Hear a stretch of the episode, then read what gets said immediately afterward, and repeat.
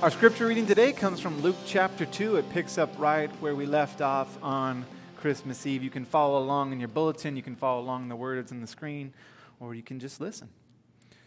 When the time came for the purification rites required by the law of Moses, Joseph and Mary took him to Jerusalem to present him to the Lord.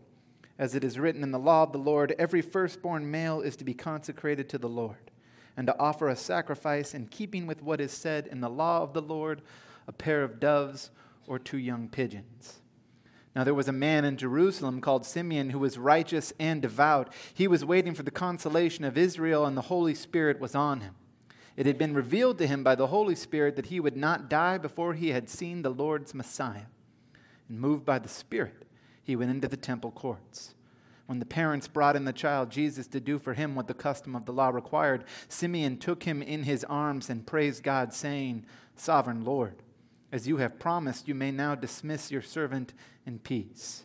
For my eyes have seen your salvation, which you have prepared in the sight of all nations, a light for revelation to the Gentiles and the glory of your people Israel.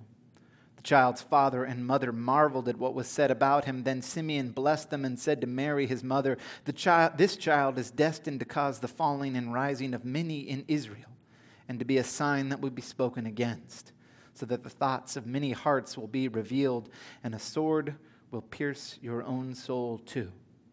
There was also a prophet Anna, the daughter of Penuel of the tribe of Asher. She was very old. She had lived with her husband seven years after her marriage, and then was a widow until she was 84. She never left the temple, but worshiped night and day, fasting and praying. And coming up to them at that very moment, she gave thanks to God and spoke about the child to all who were looking forward to the redemption of Jerusalem.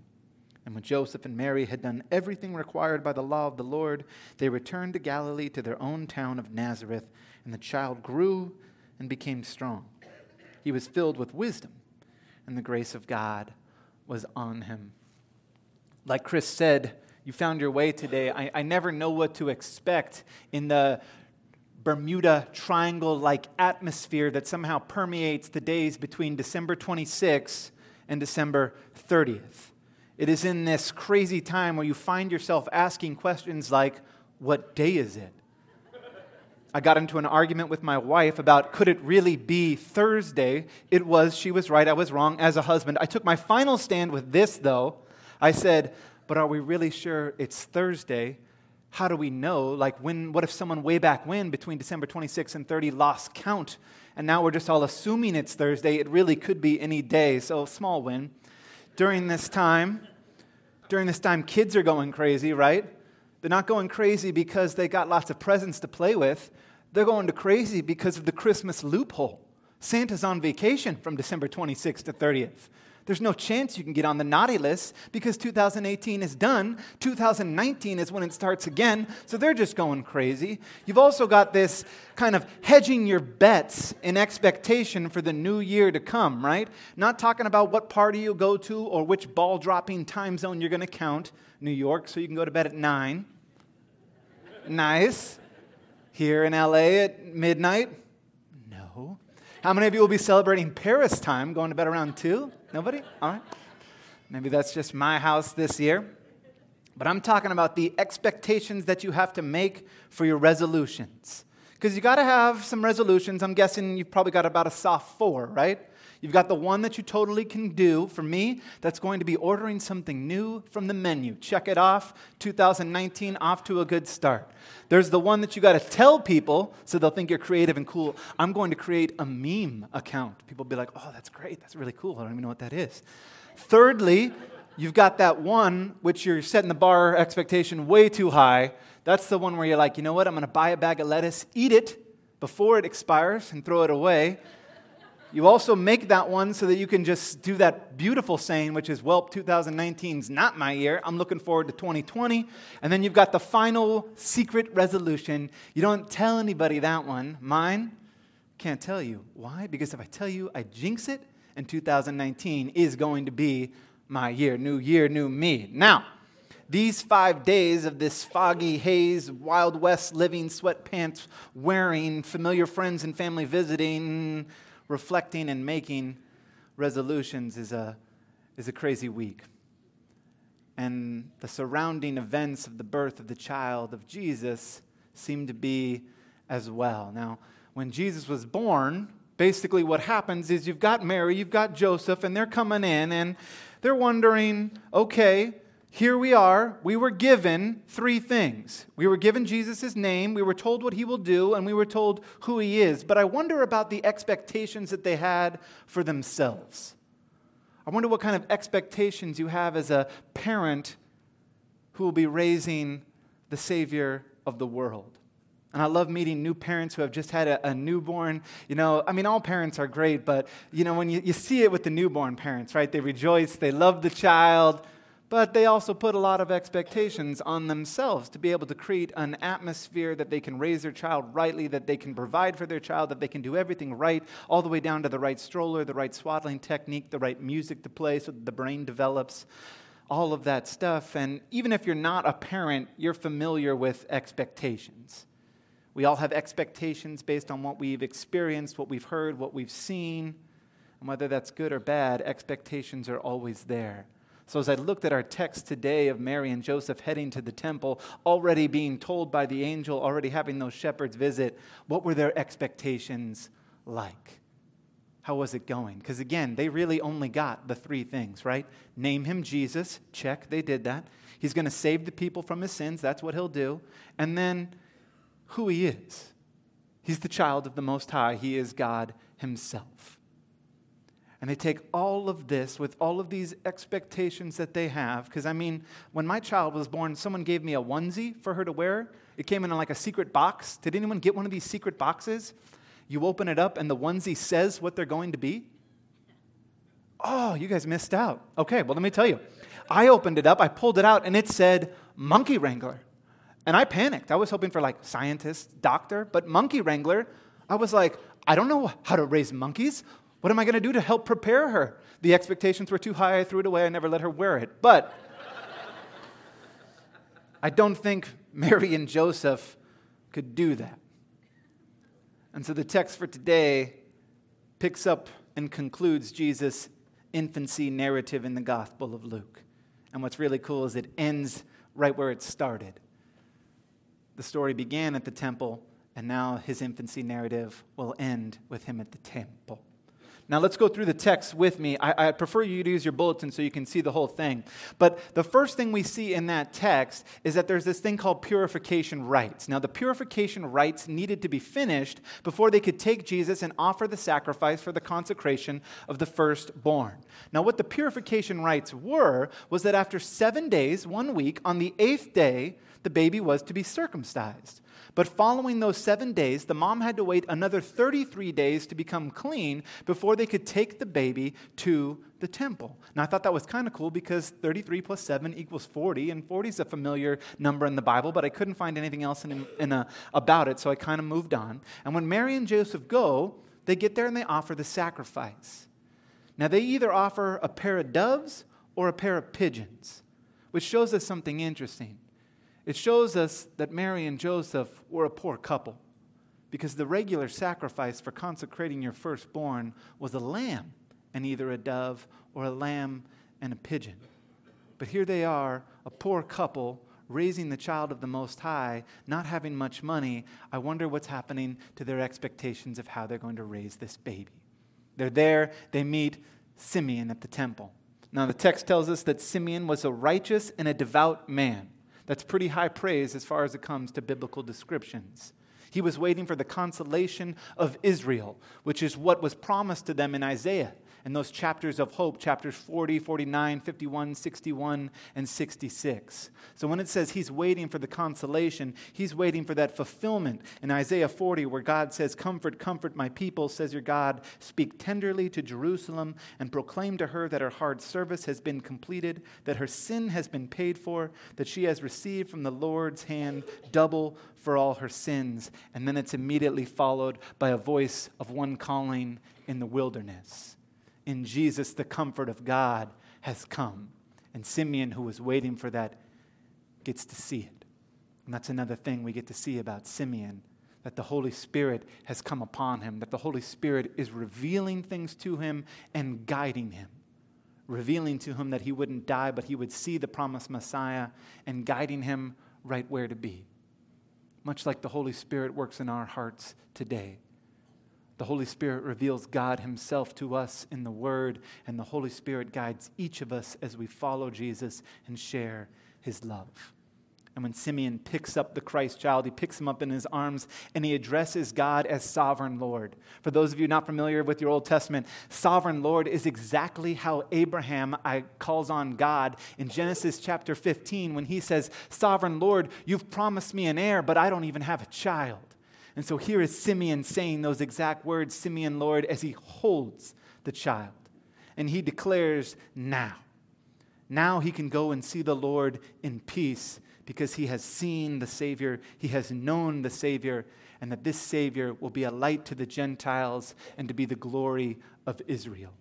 That same light that Isaiah talked about throughout his gospel that shines in the darkness and brings all people to him, and the glory of Israel as their most high, as their king, as their one that has been promised. And verse 33 points out that the parents marvel at this. And at this point, I'm guessing that those newborn parents have the same three feelings that all newborn parents have when something like this happens. First, wow, that feeling of, wow, man, my child is special, and they are glorious, and I know it, and this is great. And then they have that second feeling of, well, this is a little bit overwhelming, though, and there's a lot of stuff that I got to do now to, to, to make this kind of like kind of keep going this way. And then third, are we ever going to be able to go out in public and not have someone just grab my baby? I mean, did Simeon even wash his hands? Like, what's going on here? But Simeon says something else. He doesn't just say that Jesus will be the light and that he will be the glory. He also said that this child is destined to cause the rising and falling of many in Israel. That there will be those who speak against him, that hearts will be revealed, and that a sword will pierce even Mary's own soul. Meaning that many will put their trust in Jesus and they will rise and be saved. But for many, he will be a stumbling block, like Luke talks about in the parable of the vineyard a little bit later that Jesus gives a rock that crushes those it falls on. To those who can't get past their own pride, those who fall and don't believe in Jesus. And that Jesus' ministry will not just be one of glory, but will be one of a specific kind of glory the glory of the cross, one that is marked by suffering and death.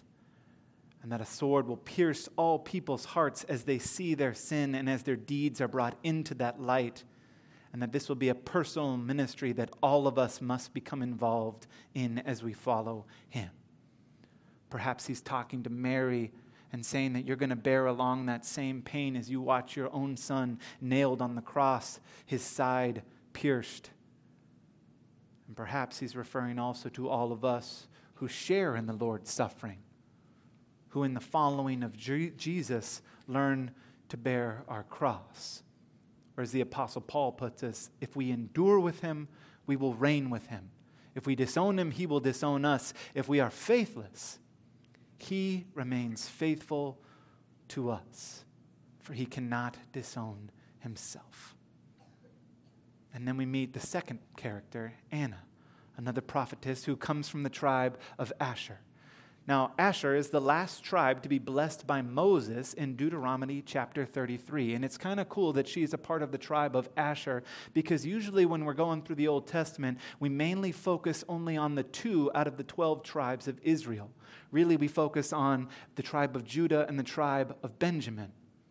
And for a lot of people, they think that the other 10 tribes just kind of disappeared when they were captured by Babylon and the kingdom split, but that's not true.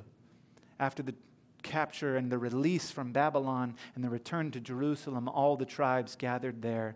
And so we see this tribe make its way home.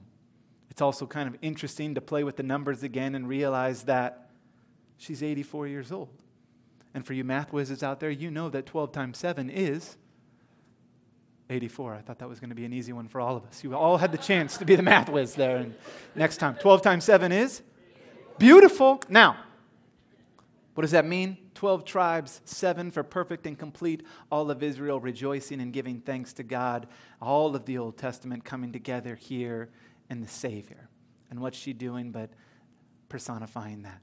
Telling people about this Jesus, giving glory to God. And so I can only imagine that those two parents watching all of this unfold, who had just come in to give their small little sacrifice, see all of this, are experience much joy in the moment, and most likely their expectations now put on themselves are probably high to quite high. Because it's all good at the temple when everyone's rejoicing and prophesying, but it's Mary and Joseph who return home with the baby.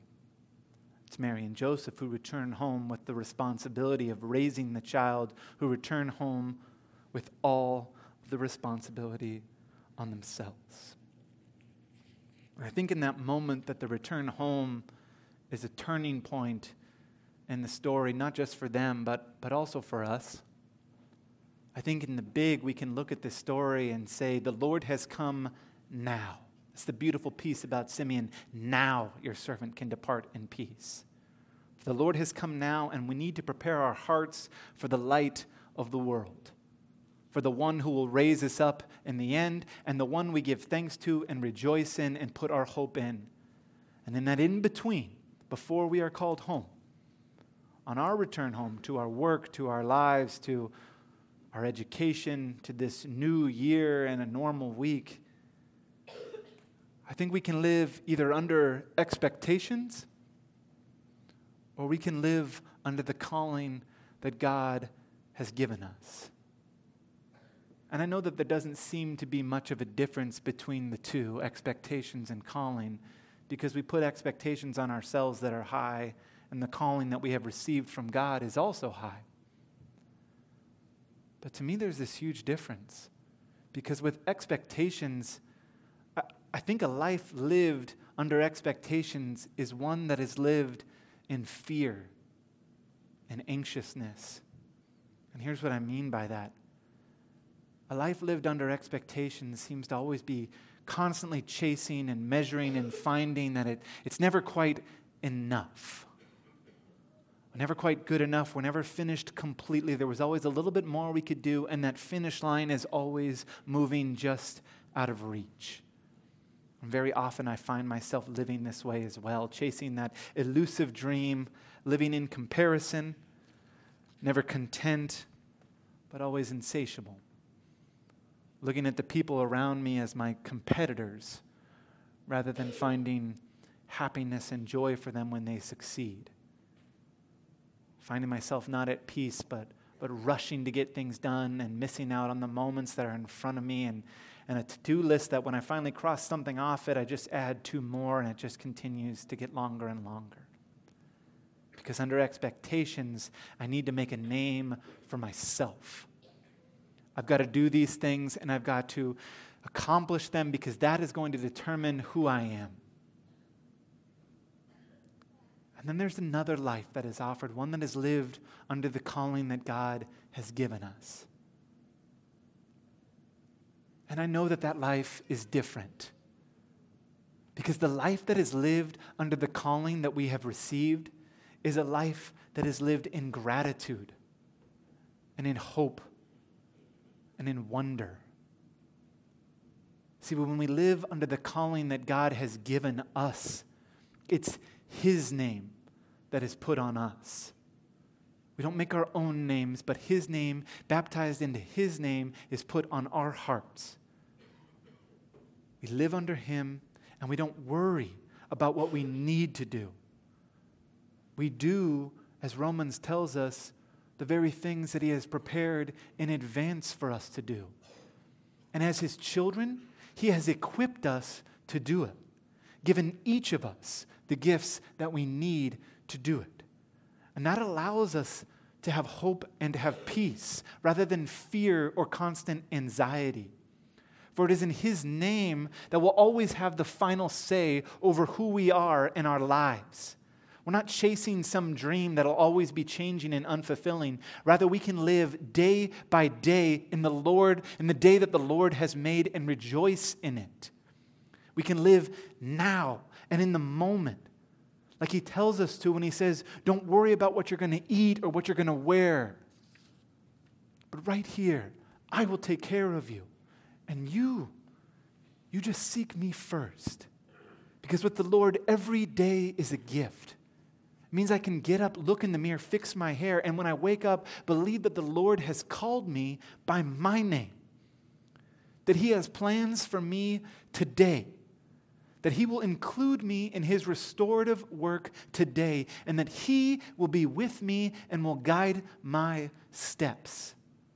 So I'm not in a hurry. Because whatever I'm supposed to do, it's there for me to do. I can be truly happy for others because I can be truly joyful and content with who I am because of who God has made me. I can let that seep into my mind and into my heart. And when I live under the calling, that allows me to start with God and then move on to myself. There's peace and rest in that. There's competition fading away, and instead, just this quiet walk of following Jesus. Watching in wonder as He pulls things into my path for us to do together. That way, when I get to work and I get there and I know this is where I'm supposed to be, and that coworker who's going to unload on me and tell me how everything is, is wrong in their life, I don't need to rush away from that. I don't need to look at that as some inconvenience. I can look at that as an opportunity to be the presence and voice of God. Say sorry to them and say, Can I pray for you? I'm watching wonder as God changes that relationship.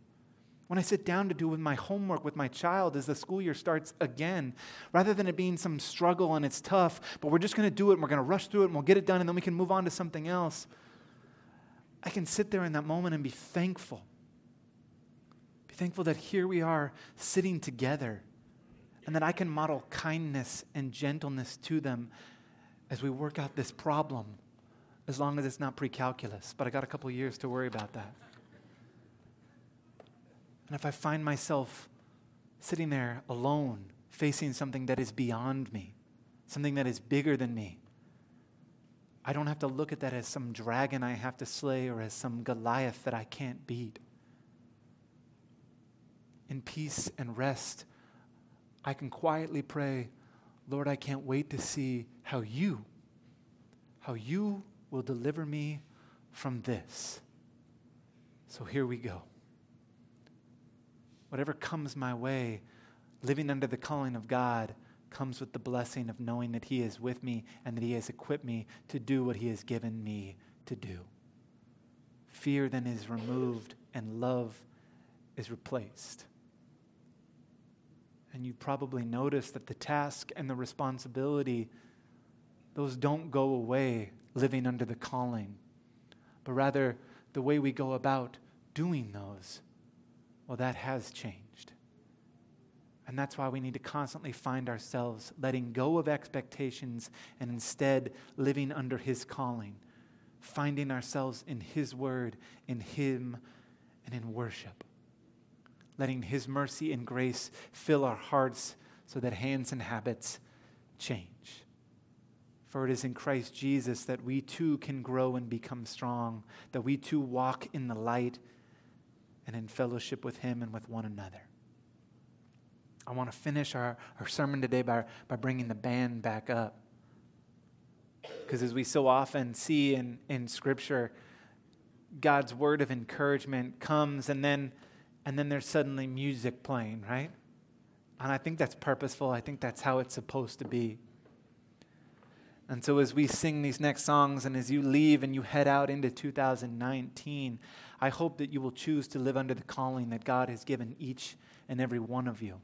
The calling that each and every one of you received here at your baptism with His name on you good works prepared in advance for you to do, and you confidently standing in His righteousness as His child of the light, so that this new year and every day that comes after it, we will live under the calling that God has given us.